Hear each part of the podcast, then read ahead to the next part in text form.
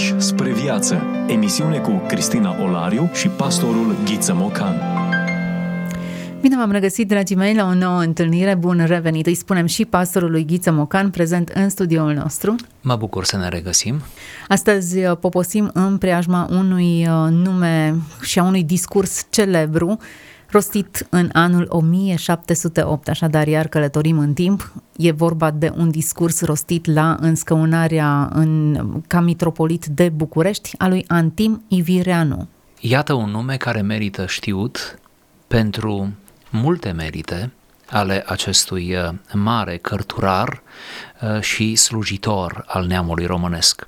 Antimi Virianu s-a născut în anul 1650, s-a stins în anul 1716. Georgian de origine, ajunge din tinerețe rob la turci, iată de unde începe profilul, parcursul biografic al lui, a stat mulți ani în Constantinopol, a învățat limbile greacă, arabă și turcă, dar a învățat și meșteșugul sculpturii, al picturii și al broderiei. Prin anul 1690 este adus în țara românească, pentru prima dată, de domnitorul Constantin Brâncovianu. Să nu uităm, domnitor martir, care va plăti, împreună cu fiii săi, cu viața pentru credința în Dumnezeu. Aici învață meșteșugul tiparului, aici în țara românească, de la episcopul Mitrofan, iar după un an se călugărește, iar apoi este hirotonit preot. Între anii 1691-1694 conduce tipografia domnească de la București și tipărește trei cărți. Între anii 1674-1696 întemeiază o nouă tipografie la mănăstirea Snagov. Între anii 1696-1701 este egumen al acestei mănăstiri tipărind numai puțin de 14 cărți, dintre care 4 în limba română, vă aduc aminte că el prin naștere nu era român, iar celelalte în limbile greacă, slavonă și arabă, limbi uzuale la vremea aceea. Între anii 1701-1705 a condus din nou tipografia domnească din București, tipărind 15 cărți, în special cărți de slujbă. Antim Ivirianu a asistat la sfârșitul domniilor pământene în țara românească și la aducerea pe tron a primului domn Fanariot. Iată o schimbare interesantă care urma să dureze vreo două secole în uh, istoria țării noastre. Ultimii doi ani din viața mitropolitului au fost plini de evenimente, ale căror cauză uh, erau oarecum ceva mai îndepărtate înfrângerea oștilor sultanului sub zidurile Vienei de la 1683 este socotită în istorie drept începutul declinului Imperiului Otoman. Iar Antimivireanu prinde momentul acesta de răscruce pentru un imperiu atât de puternic și longeviv ca cel otoman. Învingători în război, Habsburgii austrieci, cum știm, au ocupat o parte din fostele posesiuni ale turcilor din Europa Centrală și din Balcani, Simultan în răsărit se ridică o nouă putere, Rusia lui Petru cel Mare, aspira și ea la o parte cât mai mare din această, între ghilimele, moștenire otomană. Tot în viacul XVIII s-au războit turcii, austriecii și rușii, uh, în acele războaie deja uh, devenite uh, oarecum clasice în tratatele de istorie. De cele mai multe ori pe teritoriul țărilor române s-au purtat aceste războaie Uh, ceea ce a însemnat uh, pagube substanțiale pentru, pentru țara noastră.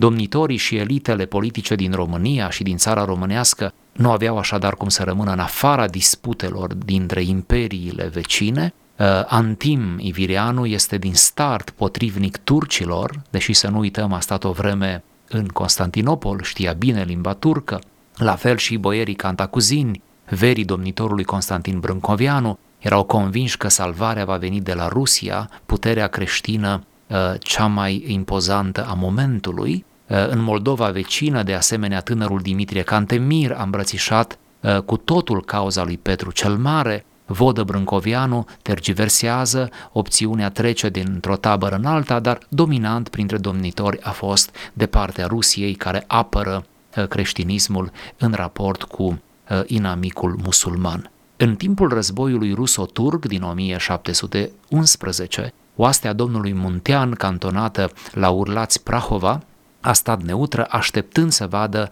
încotro se îndreaptă balanța.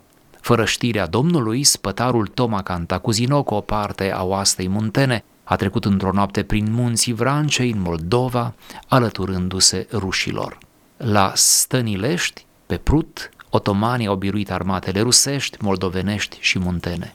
Dimitrie Cantemir, cum știm, se refugiază în Rusia, la curtea țarului, unde avea să rămână până la sfârșitul vieții. Vremuri prea bune nu se arătau nici pentru Brâncovianu, supărat pe toată această îndrăzneală, ieșire cumva din rând a lui Toma uh, Cantacuzino, Domnul s-a întors și împotriva mitropolitului Antim Ivireanu. Vom trece peste asemenea detalii, mai trebuie să știm că între anii 1705-1708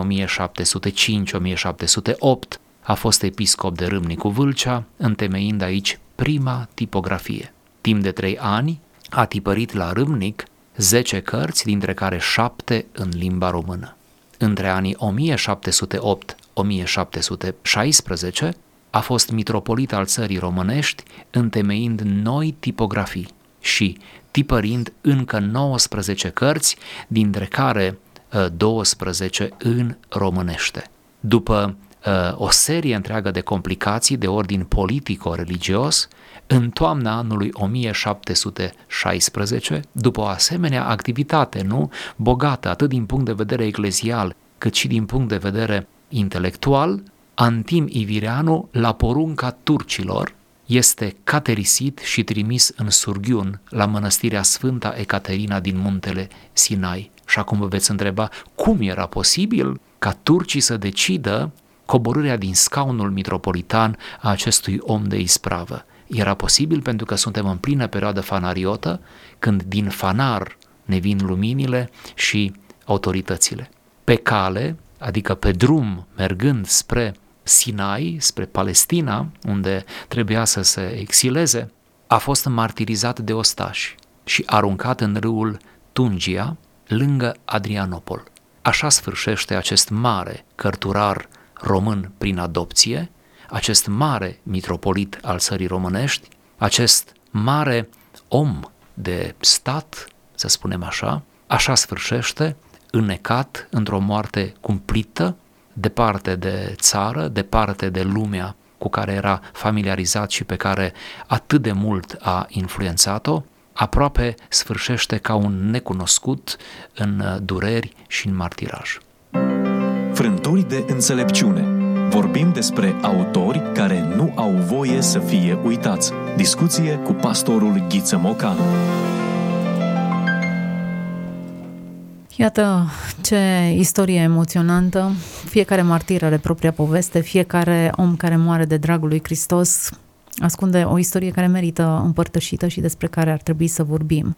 Și în acest episod ne-am propus să avem parte de un fragment din discursul rostit cu ocazia înscăunării lui, în slujba de mitropolit. E bine să plasăm acest discurs în peisajul larg al vieții sale și să înțelegem cine a fost de fapt acest martir. Luăm acest fragment ca un pretext de a-l aduce în discuție pe autorul lui, pe Antimi Virianu, asta și pentru că, vreau să mai adaug asta, Probabil despre Constantin Brâncovianu lucrurile stau mai bine sub aspectul vizibilității, el este mai cunoscut prin martirajul său, dar uh, nu doar Constantin Brâncovianu a fost un martir, ci și acest uh, Antim Ivireanul uh, și merită să-i cunoaștem și pe cei, iată, mai puțin vizibili. Și acum un fragment din emoționantul discurs pe care l-a rostit într-un chip solemn, public, la momentul Uh, în scăunării sale ca mitropolit al țării românești. De vreme ce acestea două întemeiază și întăresc biserica, anume credința în Dumnezeu și buna ascultare de biserică, și măcar că eu am fost mic și mai netrebnic decât toți, precum a fost și David mai mic între frații din casa tatălui său, dar Dumnezeu n-a căutat la micșorarea și netrebnicia mea, nu s-a uitat la sărăcia mea și la străinătatea mea, n-a socotit prostia și neștiința mea, ci a adăugat la bogăția și la noianul bunătăților sale și a acoperit către oameni toate spurcăciunile și fără de legile mele, care sunt mai multe decât perii capului meu și decât nisipul mării și m-a înălțat nevrednic fiind la această treaptă și mare vrednicie a arhieriei. Și m-a trimis Dumnezeu la dumneavoastră să vă fiu păstor, părinte sufletesc, rugător către El pentru buna sănătate și mântuirea dumneavoastră și a cinstitelor dumneavoastră case, purtător de grijă de cele ce ar fi spre folosul mântuirii și să vă fiu de mângâiere la scârbele robiei cele babilonești ale lumii acesteia, ca Ieremia, norodului lui Dumnezeu, și ca Iosif, al 11-lea fecior al patriarhului Iacov, egiptenilor. Și dinpreună cu dumneavoastră să pătimesc la toate câte va aduce ceasul și vremea, pentru care lucru am datorie să priveghez cu o sârdie și fără de lene, ziua și noaptea și în tot ceasul, spre folosul și mântuirea tuturor de obște, învățându-vă și îndreptându-vă cu frică de Dumnezeu pe calea cea dreaptă. Și dumneavoastră încă aveți datorie pe cele ce veți cunoaște că vă învăț, fără de fățărnicie și fără de vicleșug, vă îndemn să le primiți și să le faceți, pentru folosul cel sufletesc al dumneavoastră și să vă supuneți ascultării. De acea ascultare ce o faceți mie, o faceți lui Hristos. Și mă rog bunătății Lui și iubirii sale de oameni, să-mi lumineze mintea ca să vă pot propovădui cuvântul adevărului și să-mi întărească inima într-o frica Lui, ca să pot păstori cuvântătoarea turmă a Lui, turma cea aleasă, pe care a răscumpărat-o cu prea scump sângele său din mâna vrășmașului. Iar Dumnezeu, cel mare și înalt, care este închinat de toate făpturile, izvorul prea înțelepciunii, adâncul cel neurmat al bunătății într-o adevăr și adâncimea cea nehotărâtă a bunei îndurări, însuși ca un stăpân și iubitor de oameni, să trimită darul Duhului Sfânt pe cinstitul și cel ce de Dumnezeu încununatul cap al prealuminatului Domn al nostru de obște și mult binefăcător Constantin Basarab voievod și să-l binecuvinteze dintr-o înălțimea locașului său ca pe Avram, înmulțindu-i seminția din neam în neam și să-l păzească cu întreagă sănătate și cu lina pace până la adânci bătrâneți, în prea înălțat scaunul măriei sale, dinpreună cu toată luminata casă a măriei sale. Mâna cea tare și puternică și brațul cel înalt al prea înaltului Dumnezeu să supună pe toți vrășmașii cei văzuți și cei nevăzuți, făcându-i preș sub picioarele măriei sale și să vă întărească și pe dumneavoastră, de la mic până la mare, împreună cu toți ai dumneavoastră, într-o credința cea bună și dreaptă, într-o conștiința adevărului și într-o nădejde a vieții celei de veci, care este făgăduită de nemincinosul Dumnezeu mai înainte de vremile veacurilor, aleșilor lui și să vă povățuiască la tot lucrul cel bun și de folos spre plăcerea lui, ferindu-vă în toată vremea și în tot ceasul și în tot locul de vicleșugurile diavolului, să vă îngrădească cu sfinții îngerii săi și să vă înarmeze cu arma dreptății și să vă dăruiască pacea lui, ceea ce covârșește toată mintea, ca să petreceți viață cinstită și curată, cu pace și cu sănătate să păzească inimile voastre și gândurile voastre în Hristos Isus, după cum zice Pavel, ca să faceți câte sunt adevărate, câte sunt cinstite, câte sunt drepte, câte sunt curate, câte sunt iubite și câte sunt cu nume și lăudate. Amin. Suntem ce consumăm. Hrănește-ți mintea cu adevărul ca să trăiești autentic. Asculți emisiunea Pași spre viață cu Cristina Olariu. Un discurs care nu este altceva decât o rugăciune profund, cuprinzător, cu multe fațete.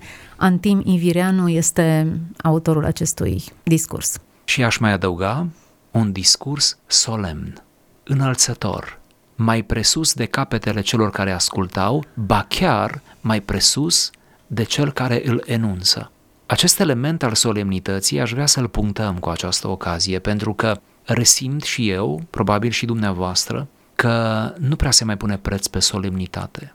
Lucrurile devin atât de comune încât și marile momente sunt aplatizate, încât acele luări de cuvânt, acele discursuri, acele intervenții pe care le putem avea și să le dăm un efect sporit, pur și simplu le bagatelizăm. Le facem în, în, într-un mod uh, vecin cu ridicolul uneori sau cel puțin uh, le coborâm în banalitate. Avem nevoie de momente solemne în viață. Avem nevoie de oameni solemni. Avem nevoie de discursuri mai mari decât capetele noastre. Avem nevoie să spunem lucruri spre care mai degrabă tânjim, privim, decât le avem. Avem nevoie să rostim uneori și dacă se poate cu eleganță, cum vedem și în acest discurs, adevăruri pe care nu le știm explica deocamdată sau poate nu le vom ști niciodată și care țin de lumea lui Dumnezeu. Iar dacă avem nevoie și lucrul acesta e posibil, cum s-a văzut atunci, în 1708, atunci acest discurs nu poate fi decât în cele din urmă rugăciune. Și rugăciunea este și discursul acesta. Mă uitam să văd dacă este un fir roșu pe care și-l propune. Evident, este o rugăciune în care mitropolitul se smerește și își recunoaște nevrednicia în fața unei chemări atât de înalte. Dacă e vorba să asociem ideea de solemnitate, atunci exact aceasta este. Nevrednicia în raport cu o chemare mult mai mare decât noi înșine. Iar elementul acesta al nevredniciei nu ne vine de la Antimivirianu, ci ne vine de la, de la cine să zicem? De la Moise. Un personaj cunoscut, Moise, nu? Uh, el spune, nu pot să merg, nu sunt eu acela, eu uh, sunt gângav. Uh, și Dumnezeu spune, ba nu, pot să mergi, am, am gândit toate detaliile. Sau un Ieremia care spune, sunt doar un copil. Sau un Petru care la pescuirea aceea minunată din Luca Uh, din capitolul 5 uh, spune pleacă de la mine că sunt un om păcătos. Cumva priviți vă rog la aceste mari personaje ale Scripturii uh, și veți vedea aceeași asumare a nevredniciei. Într-o nevrednicie acceptăm chemarea lui Dumnezeu. Și dacă ar fi să privim în oglindă ca opusă atitudinea lui Saul, împăratul Israel, care, căruia îi se spune câtă vreme erai mic în ochii tăi. Da, eram cu tine. Uh-huh. Erai însoțit, erai puternic, Acum că te vezi mare, ești slab, ești mic, ești uh, singur. Păi nu prea e foarte popular ceea ce noi spunem. În contextul în care noi consolidăm imaginea de sine și îi spunem omului că ar trebui să se vadă ceva mai mare decât este ca să poată să-și biruiască uriașii. Un alt discurs pe care am face bine să-l amendăm. Da, chiar să-l amendăm. Cred că deja s-a mers prea departe. Cred că prea multe rafturi într-o librărie se alocă literaturii de autoeducare și vă rog să nu luați această afirmație într-un mod contundent, dar cred că deja avem prea multe rafturi despre om. Și lipsesc cele despre Dumnezeu. Cumva, dincolo de noi înșine este răspunsul, nu în adâncul ființei noastre. Deși adâncul ființei noastre este răscumpărat prin răspunsurile pe care le dobândim, dar nu înăuntru e soluția. Iată cum, exact, Antim, în acest discurs solemn, asumă responsabilitatea pe care Um, uh, o are sau o va avea începând din ziua respectivă pentru câțiva ani, să nu uităm, el a fost mitropolit între, spuneam, 1708-1716, uh, iar uh, sfârșitul slujirii lui în această poziție înseamnă de fapt și sfârșitul vieții, cum ziceam, înnecat într-un râu lângă Adrianopol. Iată unde duce până la urmă sau uneori slujirea creștină asumarea de responsabilități. Dar întorcându-mă din discurs reiese, da, nevrednic cum sunt, asum. Iau în serios chemarea. Da, eu sunt un om supus acelorași slăbiciuni ca și voi, cei care mă ascultați și pe care vă voi sluji, dar îmi asum această responsabilitate.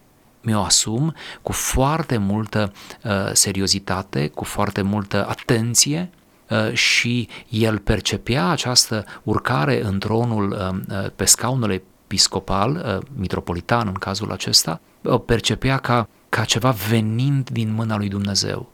Că doar dacă nimic nu se întâmplă fără voia lui, cum s-ar întâmpla un asemenea lucru fără voia lui Dumnezeu? Deci, pe de o parte, nevrednicia lui, smerenia lui absolut legitimă, pe de altă parte, această asumare a responsabilității dusă până la capăt. Apoi uh, subliniază, da, e adevărat că sunt nevrednic, e adevărat că chemarea este mai mare decât mine, însă supunerea pe care mi-o faceți mie, o faceți de fapt lui Hristos, pentru că și eu fac acest, același lucru înspre Dumnezeu. Aici este următorul element. Ce, ce mă bucur că mergem în oarecum cronologic, mă refer acum strict la acest discurs. După ce spune despre nevrednicia lui și despre providența acelui moment, acelei chemări, are grijă să-i responsabilizeze pe oameni, spunându-le, bine, dacă eu mi-asum toate acestea, atunci vă rog, ascultați de cuvântul meu, nu pentru că e al meu, ci pentru că eu mă străduiesc să vorbesc în numele lui Hristos și, prin urmare, dându-mi mie ascultare, cel pe care îl vedeți, dați ascultare lui Dumnezeu celui pe care nu-l vedeți. Și aici din nou avem o problemă. Din nou discursul nostru sau ceea ce am spus acum pare intra în contradicție cu sensibilitățile contemporanilor noștri, pentru că avem o problemă cu autoritatea. În zona eclezială mă refer. Uh, pentru că parcă prea repede și prea inefabil sărim la relația aceasta cu Dumnezeu care este până una altă pe nevăzute, în sensul că nimeni nu l-a văzut pe Dumnezeu. Parcă tot mai greu acceptăm, și asta arată lipsa noastră de profunzime și de smerenie, tot mai greu acceptăm că a ne supune uh, cuiva, cuiva dintre oameni, evident nu oricui, ci acelui chemat, hăruit, asumat, bun, care poartă cumva responsabilitatea parțială a sufletelor noastre, a ne supune unuia ca acesta, uh, devine un exercițiu tot mai dificil, tot mai dificil, deși în uh, teorie e atât de logic, atât de simplu. Slujitorul lui Dumnezeu este interfața lui Dumnezeu față de noi și dându-i lui ascultare, urmându-i sfatul, rușinându-ne de el, de fapt îl ascultăm, îl urmăm și ne rușinăm de Dumnezeu. Da, acum cred că argumentul pe care îl folosește fiecare om atunci când refuză supunerea este cel al nevredniciei, celui care ar trebui să ocupe funcția respectivă. Tocmai de acest lucru se folosește și Antim în textul pe care l-am preluat. Da, eu sunt nevrednic, însă nu față de mine neapărat sunteți în ascultare, ci față de Dumnezeu. Da, aici este un binom foarte frumos. Pe de o parte, nevrednicia celui în cauză, pe de altă parte, autoritatea pe care i-o dă chemarea lui Dumnezeu. Într-adevăr, orice om spre care ne ducem este nevrednic, precum noi suntem nevrednici. Este supus acelorași ispite și slăbiciuni, e adevărat. Doar că el are din partea lui Dumnezeu o responsabilitate suplimentară. El este așezat într-o poziție harică, deosebită, diferită. El se așează prin această vocație asumată în categoria celor puțini, iar aici puțin nu înseamnă aroganți, nu înseamnă distanți, ci înseamnă acelor care aleg să fie mijlocitori între oameni și Dumnezeu, între Dumnezeu și oameni, să medieze într-un fel, da? dar într-un mod smerit și competent, tocmai această relație. Deci le aducem aminte celor care își refuză orice ascultare față de orice formă vizibilă de autoritate, ă, pentru că ă, omul acela e nevrednic, le aducem aminte că nevrednicul acela este hăruit de Dumnezeu. Și ar trebui ca asta să ne sensibilizeze și să ne, ă, ne ajute într-o smerenie.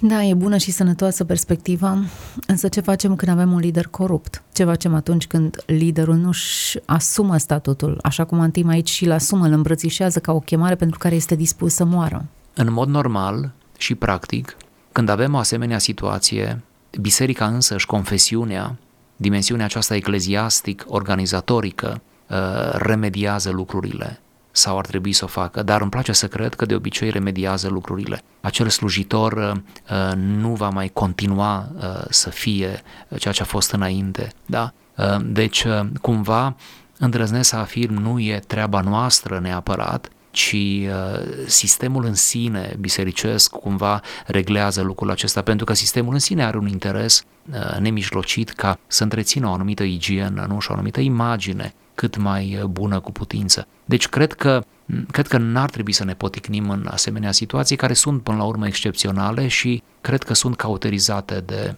de sistemul efectiv uh, eclesiastic.